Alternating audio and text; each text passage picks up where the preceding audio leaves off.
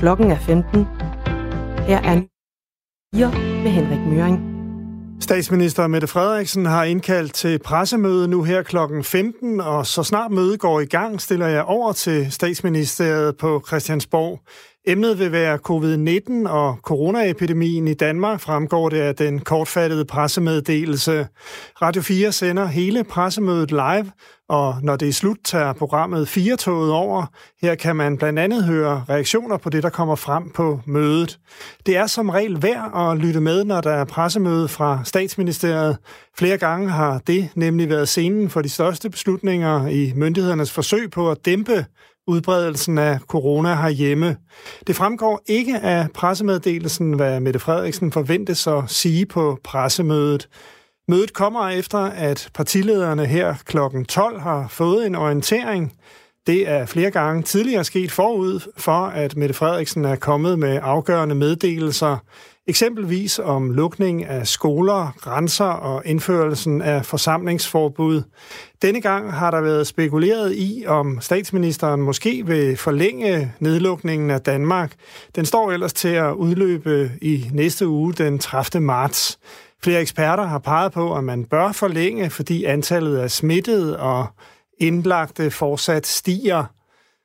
Vi venter på, at statsministerens pressemøde, der er planlagt til at begynde her klokken 15, går i gang. Og lige så snart, at Mette Frederiksen er klar, så stiller jeg om til spejlsalen på Christiansborg. Radio 4 sender hele pressemødet live, og når det er slut, tager programmet 4-toget over. Og nu kan jeg se, at statsministeren så småt er ved at komme ind på pressemødet. Jeg kan lige nå at fortælle, at antallet af danskere, der er døde, mens de var smittet med covid-19, er steget til 24. Det oplyser Sundhedsstyrelsen. I går var tallet 13. Styrelsen oplyser samtidig, at de har ændret måden, hvorpå de opgør dødsfaldene. Det betyder, at de nu bruger dødssagsregistret. Nu kommer statsministeren ind i spejlsalen, og jeg stiller om.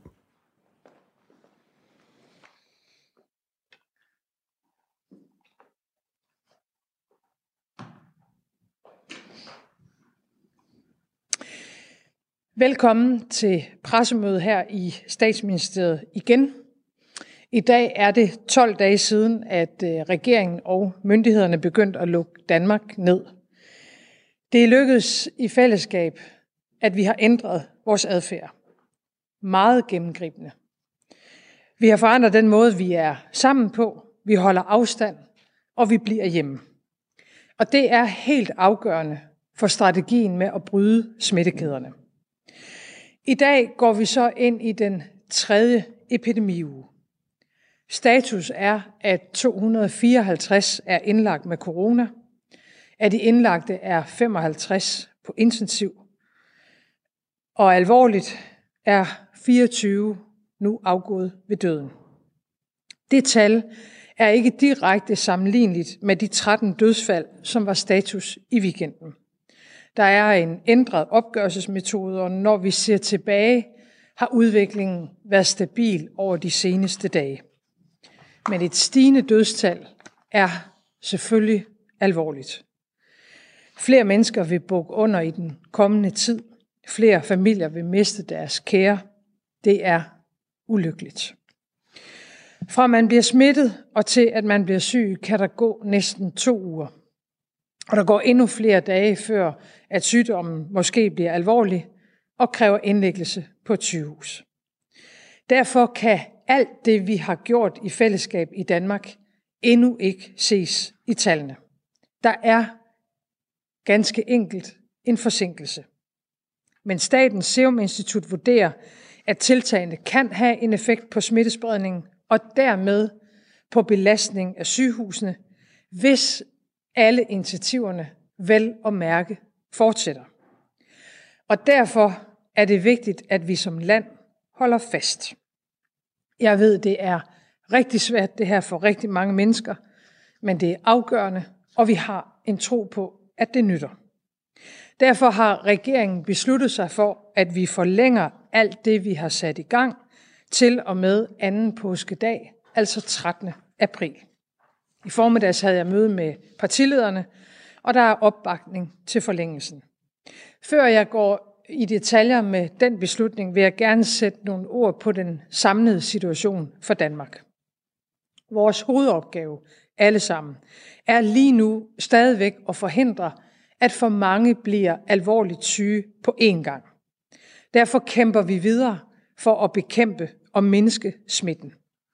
På samme måde skal vi jo gøre, hvad vi kan for at sikre, at økonomien ikke går helt i stå.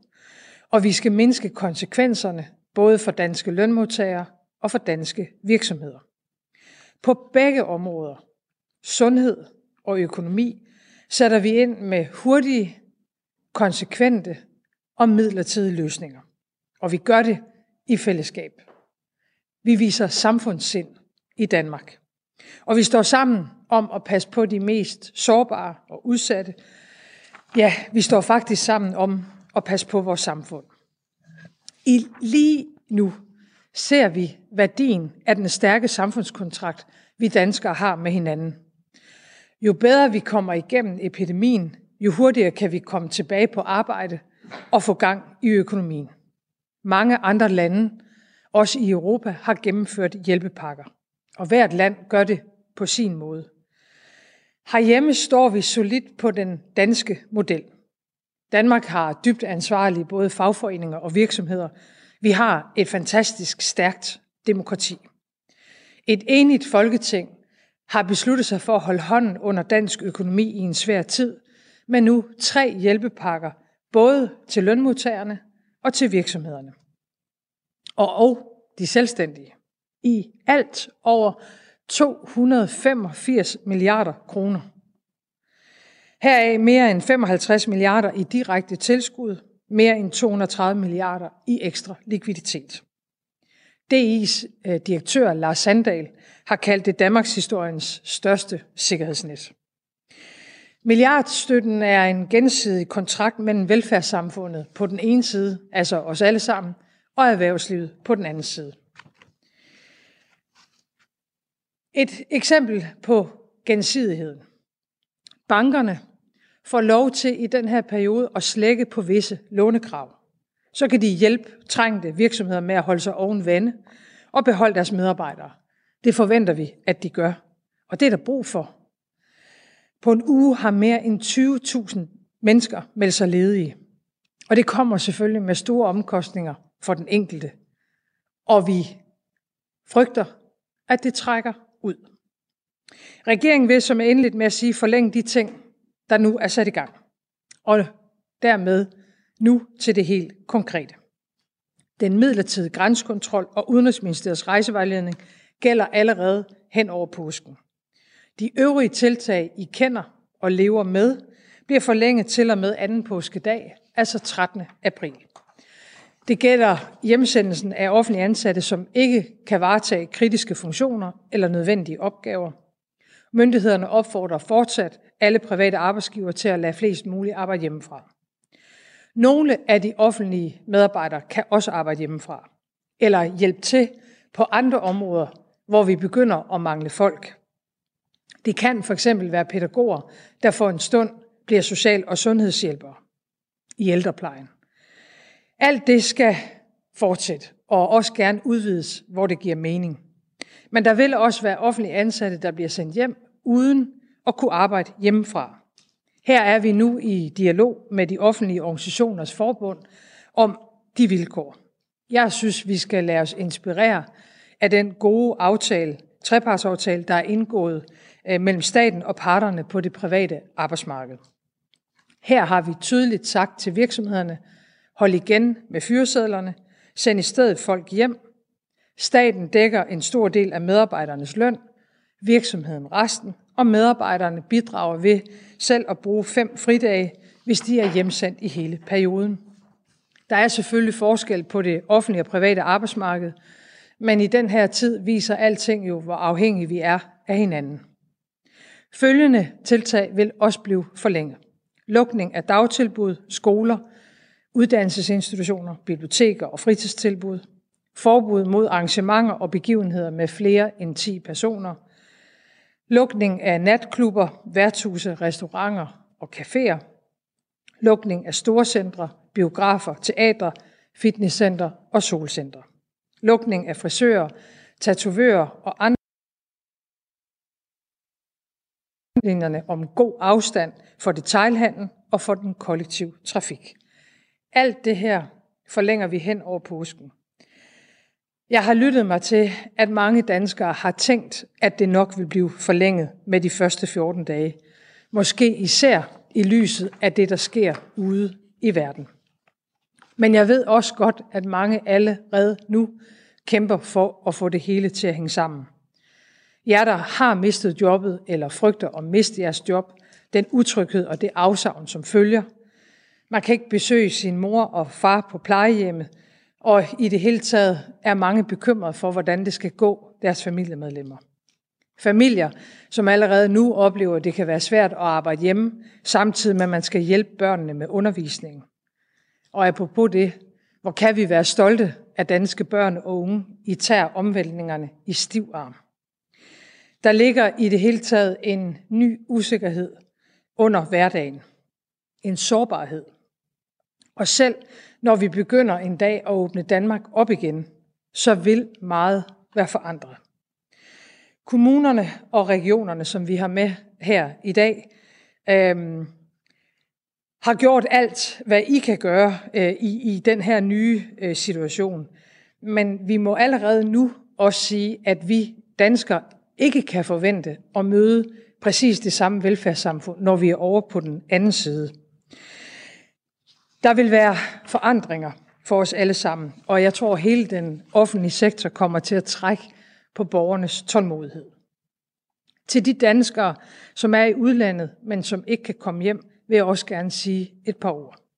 Jeg ved, at det nogle steder er utrygt, også for familie og venner herhjemme. I gør det helt rigtige, når I bliver ved med at forsøge på at komme tilbage. Og de danske myndigheder og rejsebranchen gør, hvad de kan for at hjælpe jer tilbage til Danmark.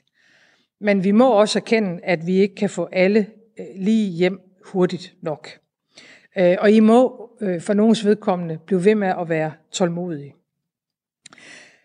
I det hele taget så kommer vi til at få behov for tålmodighed med hinanden i den kommende tid. Danmark står sammen ved at holde afstand, og det skal vi blive ved med. Om kort tid er det påske, en tid, som mange familier har stærke traditioner omkring, og hvor jeg tror, det for mange kommer til at føles ekstra hårdt, at man ikke kan mødes og se hinanden. Her bliver det helt afgørende, at alle holder ved og holder afstand. For hvis ikke vi gør det, så kommer vi ikke til at holde smitterisikoen øh, der, hvor vi gerne vil have, den skal være. Så i påsken får vi behov for, at alle bliver ved med at tænke sig godt om, og bruger andre metoder til at tale med hinanden. FaceTime, telefon, send et gækkebrev, men rejs ikke ud af landet, tag ikke på skiferie i Sverige, hold jer hjemme. I hele Europa er der efterhånden indført kraftige restriktioner, nogle steder er man gået længere end hos os og har indført egentlig udgangsforbud. Der er vi ikke nået til i Danmark. Foråret er kommet, og vi har godt af at komme ud og få frisk luft.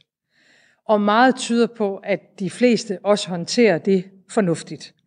Men, som Rigspolitiet sagde det her i weekenden, alle sundhedsmyndighedernes anbefalinger gælder også udenfor, og det gør reglerne også. Så hold afstand også når solen den skinner. Vi står på ubetrådt land, og der er mange tunge dilemmaer. De sværeste beslutninger i den tid, jeg selv har været politiker, det vil jeg overhovedet ikke lægge skjul på.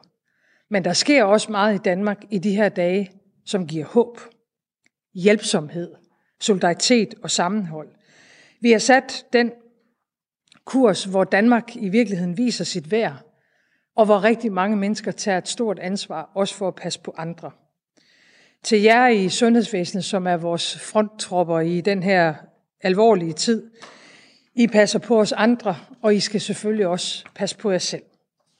Vi står i noget, som vi ikke har prøvet før. Vi skriver historier, og vi vælger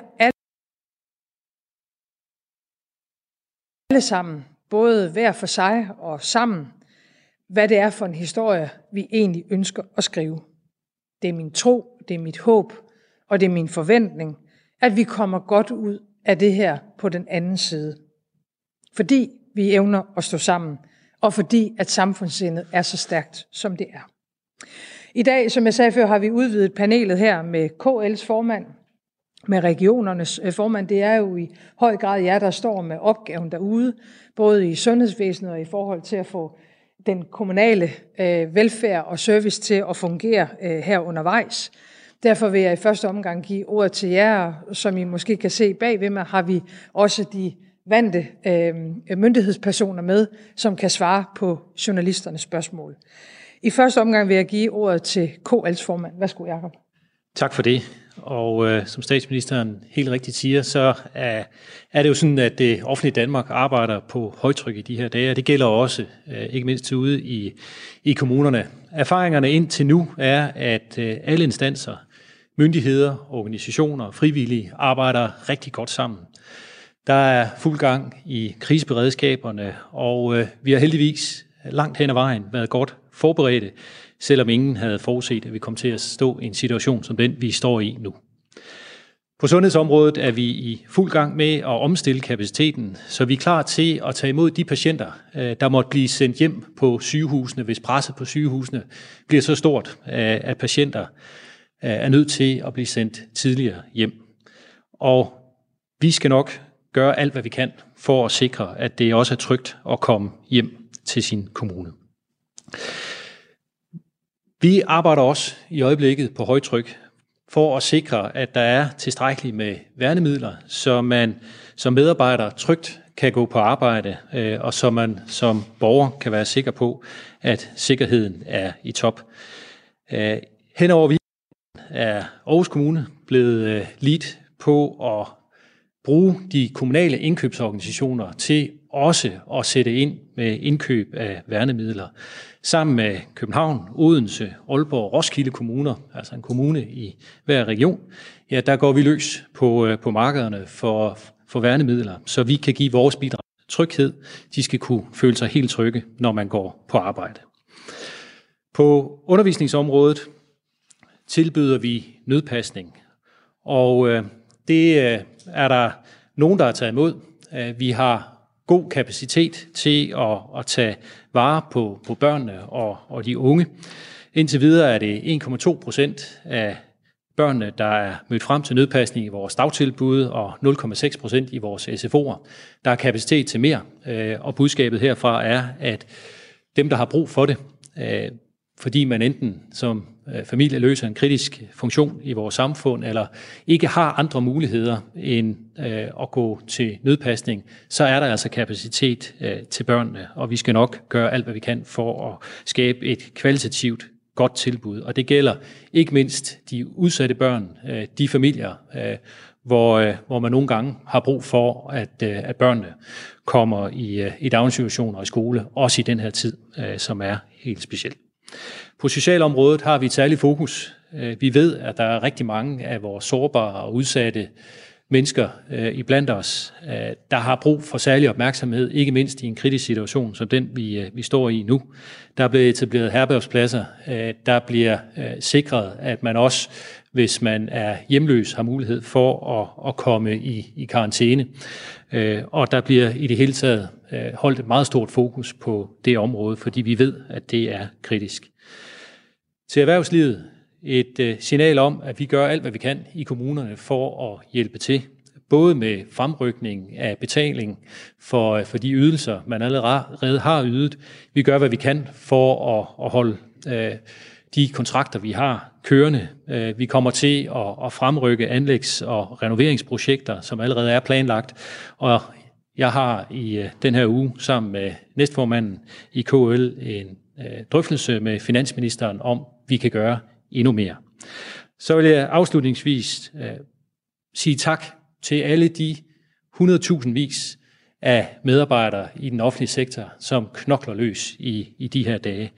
I er med til at sikre, at vi har et velfærdssamfund, der kører videre, på trods af, at vi står i en vanskelig situation.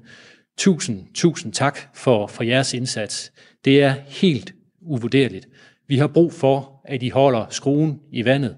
Vi har brug for, at vi passer godt på jer, så I kan passe godt på os. Tak for indsatsen. Tak for det, Jakob, og jeg giver ordet videre til formanden for Danske Regioner, Stefanie Lose. Værsgo. Tak for det. I det regionale sundhedsvæsen, der er vores medarbejdere i fuld gang med og fuldt fokuseret på at behandle de borgere, der har brug for hospitalsbehandling. Og det gælder jo både de patienter, der er alvorligt syge af covid-19, men i høj grad også andre borgere med alvorlig sygdom. Vi skal nemlig huske på, at selvom vi står midt i en alvorlig situation med rigtig meget fokus på coronasmitte, så er der borgere derude, der bliver syge af andre ting og har brug for hjælp. Og de, dem vil vi også tage os rigtig godt af. Udover at der er aktivitet med at tage sig godt af borgerne på vores sygehuse, de patienter, der har brug for hjælp, så er der også hektisk aktivitet i forhold til at oplære medarbejdere til nye funktioner. Vi indretter flere intensive afsnit, og vi er godt i gang med at installere det nødvendige udstyr til at kunne håndtere et større antal patienter med behov for intensiv behandling. Det kræver også, at vi netop har det her fokus på at kunne oplære medarbejdere til også at være med til at løse opgaven. Det er også derfor, at vi har efterlyst ekstra arbejdskraft i vores coronajobbanker, som alle regioner har oprettet. Og vi har fået rigtig mange henvendelser i hele landet. Den nyeste opgørelse viser, at mere end 17.000 mennesker har meldt sig til at vil hjælpe, hvis vi skulle få brug for det. Og vi gerne understrege, at vi håber sådan set stadigvæk, at vi ikke får brug for det. Men det er rørende, det er dejligt, det er et lyspunkt i en helt særlig vanskelig tid, at der er så mange, som er klar til at stille op. Så tusind tak for det. Så er vores indkøber i samarbejde med Lægemiddelstyrelsen i fuld gang med at indkøbe værnemidler og andet udstyr fra hele verden. Og der er større og større fokus på at få produceret det nødvendige udstyr i Danmark, hvor flere virksomheder heldigvis tilbyder at omstille produktionen til at kunne hjælpe sundhedsvæsenet. Der er stort fokus på de mange henvendelser, som kommer fra virksomheder og organisationer, som tilbyder hjælp. Vi er rigtig, rigtig glade og meget overvældet over, at der er så mange, der tilbyder sig. Men det er også vigtigt at sige, at det er ikke det hele, vi kan bruge. Vi tager alle henvendelser alvorligt. Vi læser dem. Og så tager vi os af de lovende henvendelser i forhold til at give en faglig vurdering. Men ligesom medarbejderne ude på sygehusene har travlt, så har vi nogle rigtig, rigtig travle fagfolk på indkøbsområdet. Og de er også nødt til at prioritere de henvendelser, som er allermest lovende. De kigger for eksempel på forsyningssikkerheden, på den volumen, der kan skaffes, på de leverance- og fragtmuligheder, der er. Derfor så vil der, når vi får så mange henvendelser, være virksomheder, der føler, at de ikke kan trænge igennem. Men jeg vil rigtig gerne benytte lejligheden til at sige, at det er altså ikke et udtryk for, at vi ikke sætter pris på alle henvendelserne og tager dem alvorligt. Det er derimod et udtryk for, at vi også på det her område er nødt til at prioritere vores ressourcer. Vi er lige nu udfordret af begrænsede forsyninger på udstyr til test og til værnemidler. Det er desværre resultatet af et meget presset verdensmarked, hvor det er de samme ting, der bliver efterspurgt i hele verden. Og hvor man for eksempel ikke engang kan være sikker på, at aftalte ordre rent faktisk også når frem til vores lager. Vi arbejder intenst sammen med de statslige myndigheder på at få fyldt lagerne op, og vi prioriterer naturligvis at have forsyninger til de medarbejdere, som har allermest brug for det. Vi samarbejder også med universiteterne om at kunne udvide testkapaciteten. Ligesom vi har fokus på i forhold til værnemidlerne, at vi bruger dem rigtigt. Det er helt centralt, at vi bruger dem, når de skal bruges, men at vi ikke overforbruger dem. Jeg forstår den bekymring, som rigtig mange af jer medarbejdere, der står ude i frontlinjen, har i forhold til adgang til test og adgang til værnemidler. Men jeg vil gerne forsikre om, at vi har fuld fokus på både patienternes og medarbejdernes sikkerhed. Og vi har et håb om, at mangelsituationen kun er kortvarig. Vi arbejder intenst på, at det er sådan, det bliver. Men det er for tidligt at sige det med sikkerhed. Tak for det, sundhedsministeren. Ja, øh, tak for det. Vi har altså som sagt status lige nu 254 indlagte i vores sundhedsvæsen. Heraf de 47 i respirator på intensivafdelinger. Det tal i sig selv presser jo ikke her og nu vores sundhedsvæsen. Men vi er først lige taget hul på uge 3 i epidemikurven, og vi kan se frem mod en stigning i Danmark øh, og i resten af Europa, som med garanti vil presse vores sundhedsvæsen. Derfor skal vi gøre alt, hvad vi kan for at sænke, smitte, øh, sænke kurvens øh, stejlhed, således vi får spredt smitten øh, smittehastigheden længere ud over de kommende uger. I går besluttede vi, at vores teststrategi skal være mere offensiv. Vi har i de sidste uger, den sidste uge testet 1.000 mennesker per døgn, men jeg kan konstatere, at de seneste dage, der er det tal faldet betragteligt. Det går ikke. Der er behov for langt mere aggressiv testning. Men vi er udfordret af en global mangel på testudstyr, og derfor så skal vi benytte de her dage og de her uger til at udvide vores kapacitet, også på testudstyr og testkits, i samarbejde med både offentlige og private parter, både i Danmark og i udlandet. Og i den forbindelse, der vil jeg gerne beklage, jeg vil godt undskylde, at de danske sundhedsmyndigheder i nogle tilfælde ikke har reageret hurtigt nok på de henvendelser, vi har fået. Den undskyldning gav jeg også Folketingets sundhedsordfører i går, og det vil jeg også gerne give her i dag. Vi har derfor i dag taget kontakt til øh, konkret de sydkoreanske myndigheder, som er en af dem, som har kommet med tilbud, for at vurdere og afklare muligheden for køb af nye testkits af den kanal. Og de fortæller os her til morgen, at vinduet ikke er lukket. For der skal ikke have nogen tvivl om, at når testkapaciteten er udvidet, så kan, så kan vi og skal vi teste langt flere, end vi har gjort de seneste dage. Vi har i dag også modtaget melding om, at vi i den her uge vil få yderligere 7.000 testkits til Danmark. Det vil sige, antallet af testkits i Danmark i denne uge her vil nu op på 14.000 flere testkits. Det er en forudsætning for, at vi kan udføre vores teststrategi. Imens køber regionerne test- og værnemidler, og vi har i dag modtaget 50.000 masker fra udlandet Staten er blevet tilbudt donationer fra en række private aktører herudover fra Danmark. Vi oplever også fra statens side en stor opbakning fra det danske erhvervsliv, der godt vil hjælpe. Mange tak for det. Derfor implementerer vi et centralt system, så vi netop sikrer, at vi får den helt nødvendige, hurtige opfølgning på de mange gode forslag, mange gode tilbud om hjælp, som tigger ind. For vi har brug for alles hjælp virksomheder i Danmark, som kan hjælpe med at producere masker, handsker, beskyttelsesbriller, beskyttelsesdragter, opfordres til at tilbyde sig.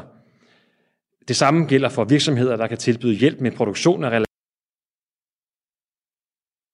sikre, at vi tager hånd om hver eneste øh, henvendelse, øh, og det ikke bliver sådan, at man ikke får et ordentligt svar, så er det en klar melding herfra. Gå ind på coronasmitte.dk, myndighedernes hjemmeside om coronasmitte.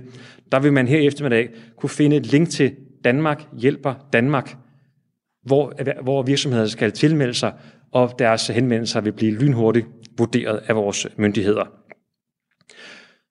Imens vi gør det, så er man også i fuld gang i vores regioner med at udbygge, øh, udbygge hele behandlingskapaciteten. Rigshospitalet er klar til at åbne en særlig afdeling for håndtering af coronapatienter i deres nybyggede Nordfløj. Det vil sige, at de i alt vil kunne øh, tilbyde 105 intensive pladser på Rigshospitalet, og det arbejder der jo ligeledes med i de fire andre regioner. I sidste uge var tallet for respiratorer 950, nu er tallet 1060 respiratorer klar til at behandle patienter med coronavirus. Jobbankerne stiger fortsat også. Vi er nu på 1.261 pensionerede læger, som har meldt, at de er klar til at genindtræde i sundhedsvæsenet ved behov for det. Ligesom Foreningen af Praktiserende Speciallæger har rekrutteret 496 læger til et særligt beredskab. Alt sammen er vi dybt taknemmelige over. Der er brug for hver eneste af jer. Og vi skal arbejde på at forbedre kapaciteten yderligere. Og det vil sige også til alle danskere, der må se med her. Hver gang I gør, hvad myndighederne siger, hver gang I sørger for at holde afstand, så giver I lidt mere luft til sundhedsvæsenet. I flader kurven ud, og vi bruger tiden aktivt på at opruste vores sundhedsvæsen. Tak. Tak for det, og det var det, vi ville øh, indlede med, og nu åbner vi op for spørgsmål og skal prøve for første gang at have jer med øh, fra en skærm uden for spejlsalen. Og som jeg sagde det før, så kan spørgsmålet rettes til øh, alle otte, øh, som vi er øh, her i, øh, i spejlsalen. Vi starter med Danmarks Radio. Ja, Jens Ringberg, Danmarks Radio har første spørgsmål til statsministeren. Din sundhedsminister har lige sagt, at øh, vi skal gøre alt, hvad vi kan. Og man kan jo egentlig spørge, gør Danmark det? er da i hvert fald landet, der går videre, end vi gør. Som du selv sagde for lidt siden, så er vi ikke nået til et udgangsforbud nu. Mit spørgsmål til dig som statsminister, det er, hvorfor er vi egentlig ikke det? Øh, hvorfor øh, er der andre lande, der går hurtigere frem end os? Og hvor hurtigt kan vi komme der til, som du ser det? Vi har hørt Søren Brostrøm sige sidste uge, at i midten af denne her uge, der har vi bedre prognoser. Så hvornår er vi der, og hvorfor er vi der ikke endnu? Ja, øh, tak for spørgsmålet. Altså, vi har gjort ganske meget i Danmark, og vi har gjort det hurtigt. Og vores forhåbning er selvfølgelig, at de mange initiativer samlet set vil gøre, at vi kommer til at ligge bedre på håndtering af den her krise, end noget af det, vi ser i andre øh, europæiske lande. Øhm, og øhm, derfor fortsætter vi med at have et meget stærkt fokus på bekæmpelsen af smittespredningen. Og hvis danskerne fortsætter, som vi ser det i dag, med at være så overvågne og respektere de regler og de retningslinjer, der er, så er det altså vurdering, at vi kan komme meget, meget langt i bekæmpelsen af corona. Men jeg vil gerne gøre klart, som jeg har gjort det på andre pressemøder også, at jeg afviser ikke, at der kan være behov for yderligere initiativer. Og for eksempel det, jeg sagde i min indledning omkring påskeferien, er rigtig, rigtig afgørende. Vi bliver nødt til at få dæmpet aktiviteten i påsken. I skal lade være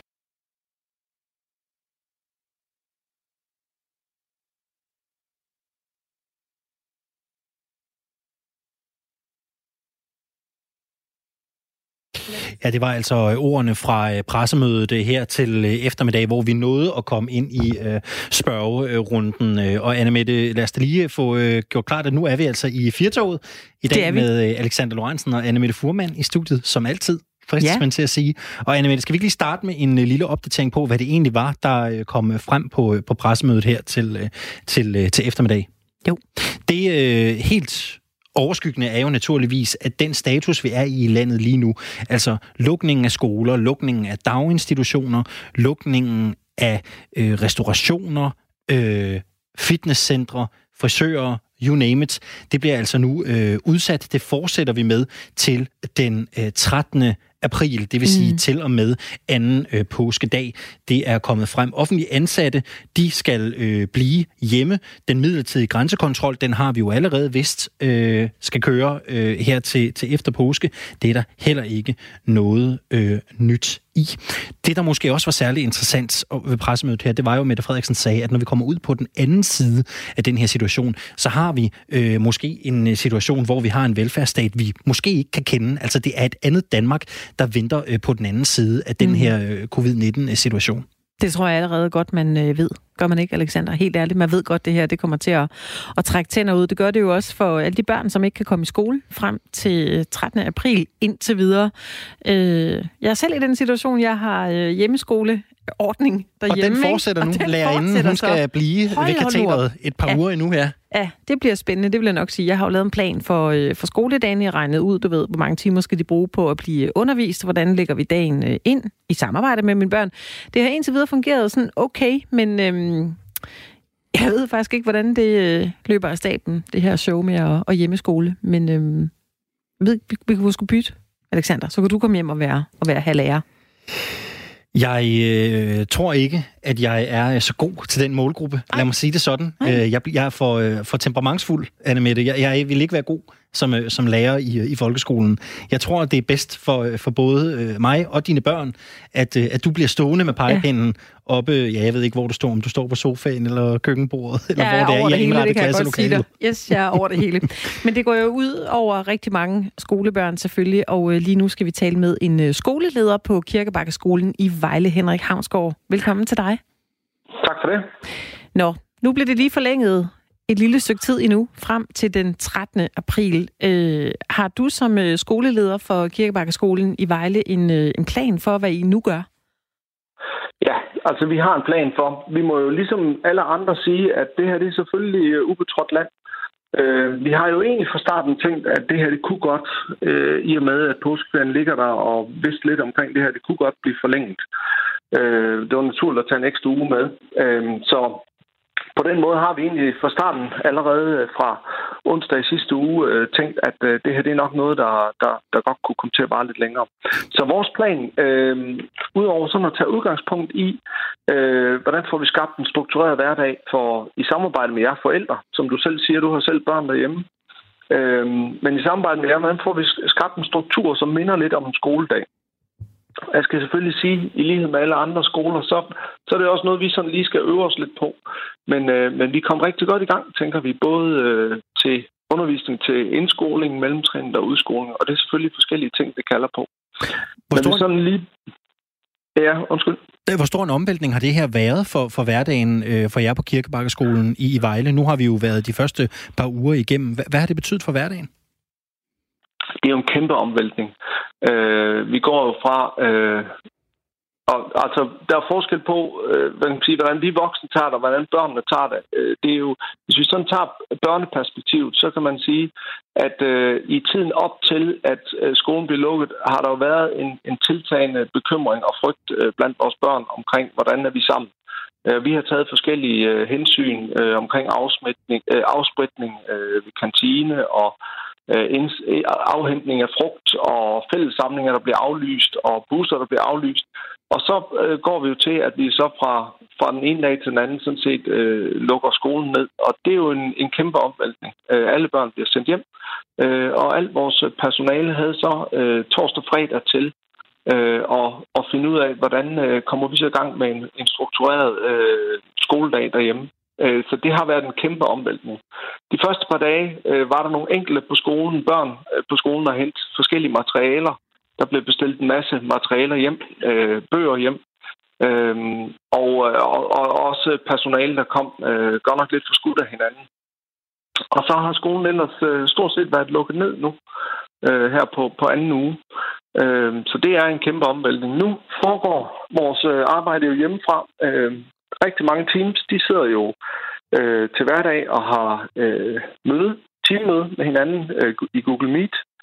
Øh, de har undervisning med eleven, det vil sige, at man i udskolingen særligt tjekker ind øh, på Google Meet og har øh, opgaver, øh, har spørgetime, har måske lektiecafé, øh, og så øh, og, og, i den, og i den dur.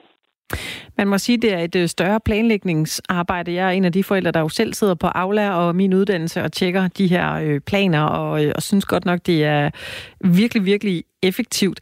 Øhm, hvilke tilbagemeldinger har I fået fra både eleverne og også deres forældre?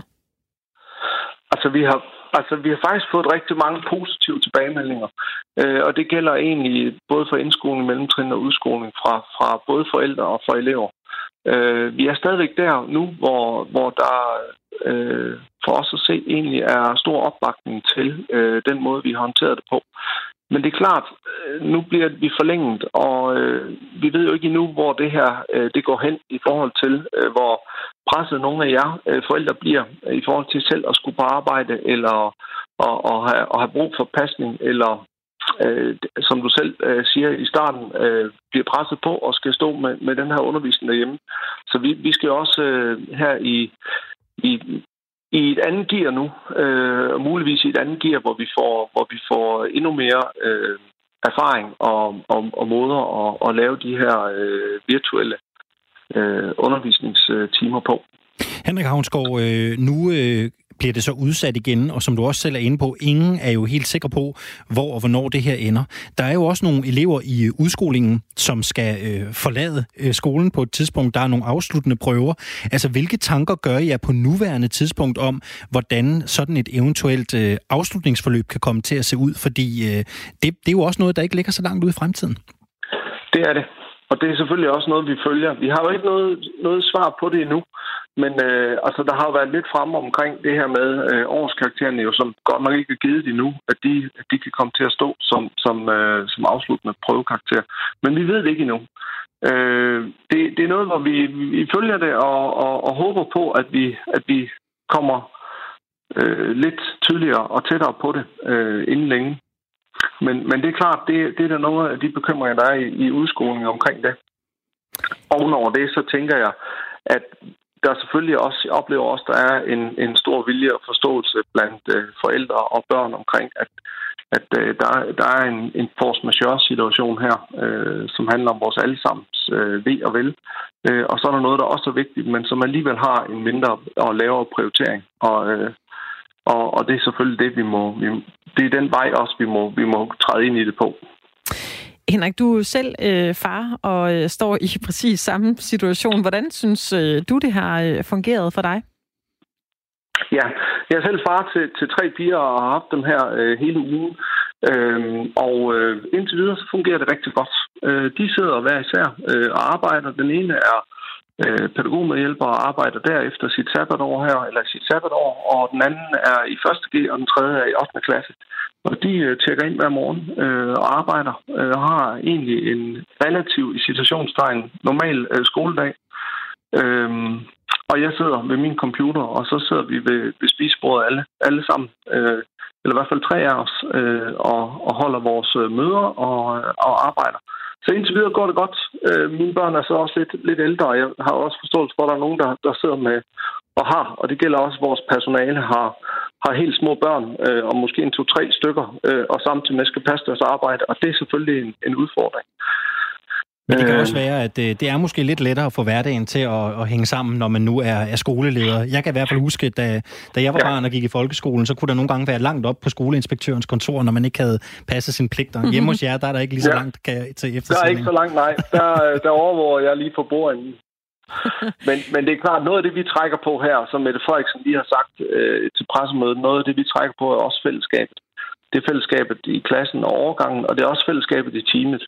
Øh, så den måde, øh, personale på Kirkevejskolen er organiseret på i, i selvstyrende teams, betyder også, at øh, der er forskel på, hvem det er, der sidder med morgensessionerne og, og åbner op og byder eleverne velkommen, og hvem der sidder lidt ved middagstid, og hvem der sidder om eftermiddagen. På den måde har de jo indtil videre fået det til at fungere rigtig fint. Lige så vi udnytter hinandens kompetencer og muligheder. Hanna Havnsgaard, jeg, jeg bliver en smule nysgerrig her, fordi øh, når man nu har eleverne hjemme, og øh, det er jo i højere grad også er forældrene, som, som skal tage del i den daglige undervisning, og man ikke sidder i det samme klasselokale med den samme underviser i de samme matematiktimer, er der ikke en, er der ikke en chance for, at, at, at, at man at folk, at eleverne får noget forskelligt ud af det her. Altså, der er vel også en, en risiko for, at, at, at man ikke får den samme viden, at man er endnu længere fra hinanden sådan fagligt, når man kommer tilbage og mødes i skolen efter det her forløb. Det er, det er helt sikkert en, øh, en opmærksomhed værd. Altså, jeg tænker, noget af det, der er boldværket for os i forhold til det, det er det tætte teamsamarbejde, hvor man på 5., 6., 7., 8. årgang øh, ved, øh, hvad hinanden arbejder med, og hvordan vi arbejder. Så til daglig arbejder vi egentlig øh, rigtig tæt sammen det er i hvert fald øh, et, et, et forsøg på at, at, at levere den samme øh, kvalitet og den samme øh, undervisning. Så den anden del, som jeg også hører af dit spørgsmål, det er, hvordan, hvordan får vi fat i de øh, elever og familier, som måske har lidt svært ved at, at tjekke ind i øh, det virtuelle undervisningsrum. Øh, og det er, det er faktisk noget af det, som vi også er, er meget optaget af, og det er så ved, ved øh, en ekstra støtte, altså opkald til de øh, familier og børn, øh, og en ekstra opmærksomhed i den her periode så vi ikke, så vi ikke mister nogen øh, i den her periode, hvor lang tid den så end er. Lige her til sidst, øh, Henrik Havnsgaard, hvordan tager dine øh, ansatte det? Hvordan er stemningen blandt øh, de lærere, som jo også står ud for en helt ny udfordring lige nu? Altså, jeg tænker, at de ansatte, de har taget det på øh, rigtig fin måde. Vi, øh, vi, vi havde et øh, fælles personalemøde øh, torsdag morgen, da det om aftenen blev aflyst, øh, eller vi om aftenen fik det at vide. Øh, og der var fuld opbakning øh, til øh, den, de planer, vi har lavet, og også en, en, en god forståelse og en og øh, øh kan man sige, entusiastisk i forhold til at få, få det her til at fungere sammen. Så, så, så det, jeg har er tilbagemelding for personale, det er, at de er øh, ved godt mod, og, øh, og de har taget fat på den her store opgave, det er at, at foranstalte nødundervisning. Henrik Havnsgaard, skoleleder på Kirkebakkerskolen i Vejle. Tusind tak, fordi du var med her, og øh, pøj pøj frem til til og med den 13. april i hvert fald. Tak for det. Hej. Og øh, Annemette, der kommer jo også reaktioner ind på sms'en oven på det her pressemøde, hvor øh, statsminister Mette Frederiksen, hun altså nu har øh, forlænget øh, nedlukningen af Danmark til og med 13. april, mm. altså anden påskedag. Og øh, Mikkel, øh, vores øh, lytter, har skrevet ind her, at øh, man måtte nu godt tage at åbne bibliotekerne, måske en dag om ugen med begrænset antal brugere, for øh, det blev jo ikke ligefrem en øh, bedre lejlighed til at, at læse. Og det kan der være noget om, hvis man ikke er en af dem, der er øh, hoppet med på, øh, på e-bøgerne, så kan der måske øh, være noget om snakken. Ja, på en eller anden måde kunne, kunne det være meget hyggeligt. Et afbræk i, øh, i hverdagen at gå ned på, på biblioteket, hvis man kunne styre det. Ja, man må, ind på det, videre. man må ind på det digitale bibliotek, hvis man har den slags øh, lyster. Nu øh, hørte vi jo øh, på pressemødet her for et, øh, for et øjeblik siden, at skoler, uddannelsesinstitutioner fortsat skal holde lukket, som sagt, indtil den 13. april. Det betyder jo også, at der er mange forældre, der må blive hjemme, simpelthen sørge for, at, øh, at julene kører i øh, hjemmeskolen. Mm. Og der vil jo også være en række virksomheder, som fortsat ikke kan åbne op. Vi hører jo om øh, restaurationsbranchen, øh, bar, øh, kafeterier, frisører, fitnesscentre, hele muligheden. Der er rigtig meget af Danmark, der nu øh, forløbigt er øh, lukket ned frem øh, mod øh, 13. april. Spørgsmålet er jo så, hvad kommer det til at betyde for vores øh, produktion og vores økonomi? Og øh, nu kan vi sige god, vel, god eftermiddag og velkommen til dig, Ben Greve. God eftermiddag. Du er professor i øh, blandt andet arbejdsmarkedsstudier ved Institut for Samfundsvidenskab og Erhverv ved Roskilde øh, Universitet. Øh, Bent, det er jo selvfølgelig svært at sige noget om, om eksakte tal i en situation som den, vi er i nu, fordi det er der nok ikke ret mange, der kan på, på nuværende tidspunkt. Men med den her seneste udmelding fra Mette Frederiksen, den her fortsatte nedlukning af, af Danmark, hvad er det så for en situation, vores produktionsapparat og vores økonomi står i? Det varierer meget. Som I, som I selv nævnte i oplægget, så er der en række steder, der helt lukker. Der er mange selvstændige små virksomheder også lukket. Der er mange butikker, der er lukket. Og der er der selvfølgelig ikke noget produktion i den næste lange tid. Og derfor er der sådan set ikke nogen tvivl om, øh, set med, som jeg vurderer det, at vi kommer ud af det her år med samlet set i hvert fald en negativ vækst, økonomisk vækst i Danmark i forhold til en forventning om en vækst på omkring 1,5-2 procent, bare for lige før nytårsskiftet. Men vi kan sige noget om de, de samlede langsigtede virkninger, så er det selvfølgelig fordi, at at ligesom når man for eksempel har haft nogle konflikter på arbejdsmarkedet, så sker der nogle gange det, når man først kommer tilbage, så indhenter man noget af den tabte produktion, fordi så giver alle den en ekstra skalle og gør det mere for at få tingene til at øh, hænge sammen. Og mange af dem, der er hjemsendt, kan man sige, både den offentlige og den private sektor, de arbejder, mens de er hjemme. Måske ikke på, på lige så effektivt, øh, som det er, men, men dog meget bliver der lavet, og meget kan laves på distance. Og vi har også private virksomheder, der begynder at bruge distancemøder og andet, og det er jo med til at sikre, at meget produktion faktisk fastholdes, selvom man lukker ned, og selvom man prøver at begrænse folks omgang med hinanden. Så altså, det er sådan den, den danske vinkel på det. Men når, når det er sagt, det er også det, der gør det endnu sværere overhovedet at sige noget om, hvad er virkningerne for, for dansk økonomi? At Danmark er et meget åbent øh, samfund med stor international handel, med eksport til mange lande, med import fra mange lande. Mange danske virksomheder er dybt afhængige af, at de eksporterer deres varer øh, til en lang række forskellige lande omkring verden. Og ingen af det kan jo sige noget om, hvordan går det i alle de andre lande? Går det lige så hurtigt, som det måske går i Danmark? Eller går det lige så hurtigt, som det i Kina? Hvad sker der i nogle af landene, der, der er hårdest ramt i Europa i øjeblikket? Sker der også nogle ændringer i forbrugernes prioriteter? Altså man kan sige, det er jo et, det er en, en situation, vi ikke har set før. Den adskiller sig markant fra finanskrisen, selvom der kan risikere at komme nogle af de samme konsekvenser. Bente, nu hører jeg dig sige det her med, at vi skal forvente en, en negativ vækst eh, sammenholdt med forventningen på en, en halvanden øh, til 2 procent eh, stigning. Igen, øh, jeg er helt med på, at det kan være svært at sige noget om effekterne, men hvor alvorligt skal man tage det, når man taler om, om, om en, en, en, en vækst, en, en stigning på halvanden procent? Hvor, hvor alvorligt et, et scenarie er det, kan det være? Jamen, det afhænger af, hvor, hvor kort og langt det bliver. Altså, hvis, hvis nu man har fået styr på det her, og at der sådan set øh, kommer hurtig gang i produktionen, så behøver scenariet ikke at være så voldsomt øh, og så omfattende. Specielt ikke, hvis man også nærmer sig måske noget viden om, hvordan man kan behandle sygdomme, måske finde uh, behandlingsformer og vacciner, sådan, så ingen er bekymret for, at det kommer igen til efteråret. Så det er det ene del, der gør, at det, det er svært at vide helt præcist, hvor meget det er hvis der går, går meget lang tid, jamen, så bliver det et alvorligt scenarie, så bliver det et alvorligt tilbageslag i produktionen. Og til kommer jo, og det er derfor, jeg nævnte finanskrisen før, nogle af de lande, der er i Sydeuropa, som var hårdt ramt under finanskrisen, har jo endnu større problemer, end vi har i øjeblikket med epidemi, og lande, der er lukket endnu mere ned, end det vi har set i Danmark. Og de har i forvejen en, en offentlig øh, gæld, der gør, at de har svært ved at finansiere aktiviteten, og det vil sige, at vi risikerer, at der kommer meget stærke økonomiske recessioner, blandt andet i Sydeuropa, og det kan have afsmittende virkninger øh, på dansk økonomi. Så man kan sige, jo hurtigere at de her øh, initiativer for at begrænse smitten øh, virker, og jo hurtigere at man kan komme tilbage til normal produktion i Danmark og andre lande, jo nemmere slipper vi virkelig ud af det. Men ja, det ser dramatisk ud. Det ser voldsomt ud. Det kommer til at give nogle problemer, fordi vi har set mange, der er blevet ledige, og dem, der bliver ledige, de køber heller ikke så mange varer og tjenester, hverken i Danmark eller i andre lande. Og det kommer vi også til at se i andre lande. Så, så i virkeligheden har vi en, en desværre klassisk øh, situation med det, man kalder multiplikatorvirkninger, at når, når, når du og jeg bruger det færre penge, end nu skal have gjort tidligere, at dem, der bliver ledige, bruger endnu færre penge, jamen så betyder det noget for, for dem, der skal sælge deres varer og tjenester, og de begynder så måske også at afskedige nogle, nogle, nogle medarbejdere. Så vi er i den der, den der lidt ulykkelige situation, at vi risikerer at være på vej ned i sådan en negativ spiral. Øh, længere tid det her varer, og det vil sige, at vi kan først studere det samlede øh, billede, øh, når vi virkelig ved, hvor lang tid krisen var.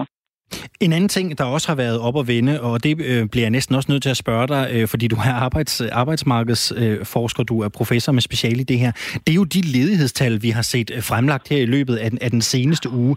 Øh, en opgørelse fra Beskæftigelsesministeriet kunne jo berette om, om øh, 23.000, lidt over 23.000 ledige på, på, øh, på 8 dage. Der har jo været lidt forskellige holdninger til, Ben Greve, i, øh, i, i hvor høj grad det her er, er katastrofalt, eller i hvor høj grad det er noget, vi også lige lige skal øh, slå koldt vand i blodet med, med hensyn til.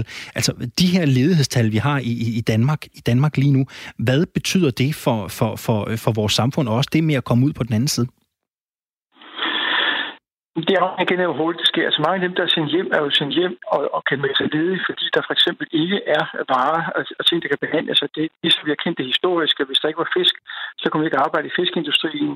Øh, hvis der ikke er, er kunder i butikken, så kan man ikke have butikken åben. I det omfang, de her mennesker er nogen, der kan komme tilbage på deres arbejds, på deres job, lige så snart krisen over, ja, så bliver problemet mindre. Hvis det skal betyder, at der er mange virksomheder, der går konkurs og ikke starter op igen, så bliver problemet øh, værre, end de vil se. Så jeg tror, at alle er nødt til at regne med, at ledigheden vokser, og når ledigheden vokser, jamen, så giver det også nogle, nogle økonomiske problemer, både for den offentlige sektor, men også for den private sektor. Så det er en alvorlig økonomisk situation, Danmark står i. Og jeg vil gerne tilføje, hvad jeg synes enig med alle de økonomer også siger, at Danmark i forhold til andre lande står i en god økonomisk situation. Vi har en stærk offentlig økonomi, vi har en stærk samfundsøkonomi, men selv så stærke økonomier som danske har svært at klare en så voldsom forandring på så kort tid, som den vi ser nu. Så lød det fra Bent Greve, der altså er professor i arbejdsmarkedsstudier ved Institut for Samfund og Erhverv på Roskilde Universitet. Tak skal du have, Bent, fordi du havde lyst til at øh, være med her i Firtoget. Ja, velkommen, ja. Ja, Alexander, så kan vi øh, rykke frem i øh, kalenderen til øh, 13. april og sætte et kæmpestort rødt kryds med forhåbning om, at øh, landet øh, bliver normalt igen. Men det er jo ikke til at vide det lige nu. Nej, øh, og det, det kan jo være særligt svært at spå om, når man ser, hvad der er sket ude i øh, den resterende del af verden. Ikke? Italien har været i lockdown i rigtig, rigtig lang tid.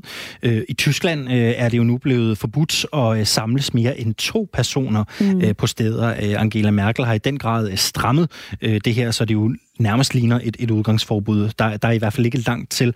Udgangsforbud har vi i Frankrig, og nu øh, kommer vi altså til at opleve et, et nedlukket Danmark her øh, to uger mere, ja. frem til den 13. Øh, april, altså til og med påsken, og prøv at kigge mod Asien og se, hvor længe der har været lukket ned i Wuhan, det det. eksempelvis. Ja, meget, meget lang tid. Lidt senere her i Firtoget taler vi jo faktisk med en, der bor i øh, Beijing, en dansker. Men øh, Alexander, det her, det var den første weekend jo, som var øh, en weekend i lockdown. Mm. Hvordan synes du, det har været?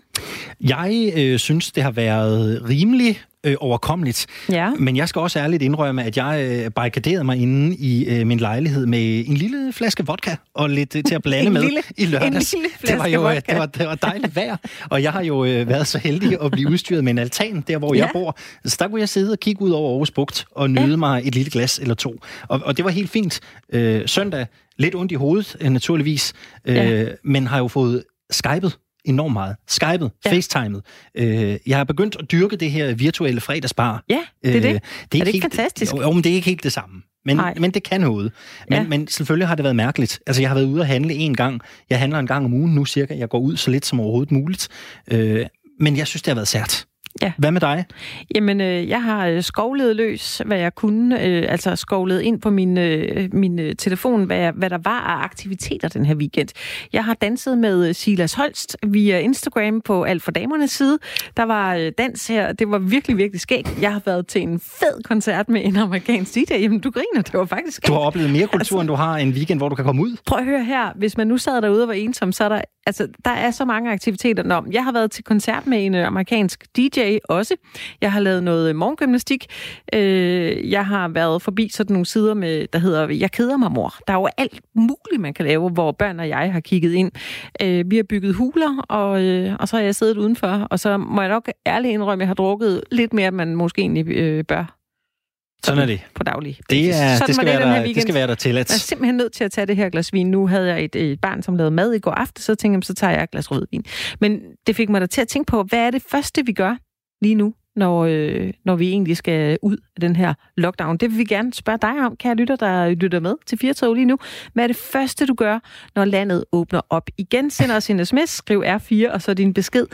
Og så kan du også ringe ind til os. Det kan du gøre på 72 30 44 44, 72 30 44 44. Som altid, Anne Mette, så har vi jo lidt uh, musik med her i uh, Firtoget også. Ja da. Øh, Bare sådan for at skabe lidt uh, god stemning i en tid, der ellers kan være lidt svær.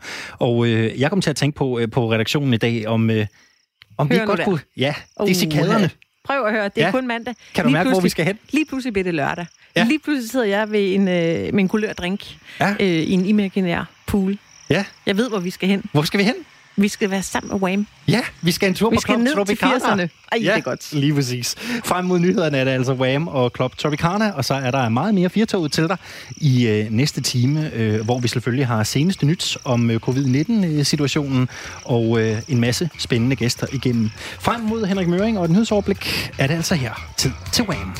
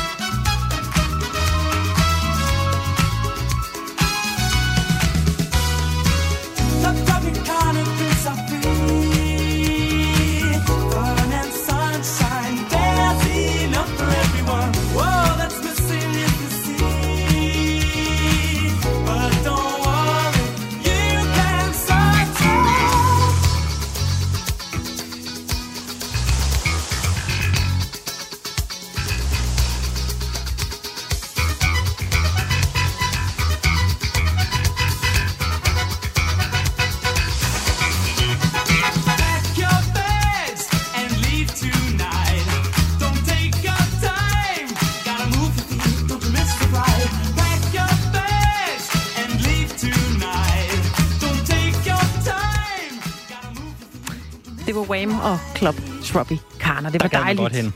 Ja. Uha, hvor var det skønt. Der er mere firtoget på den anden side af klokken 4. Nu er det tid til nyhedsoverblik.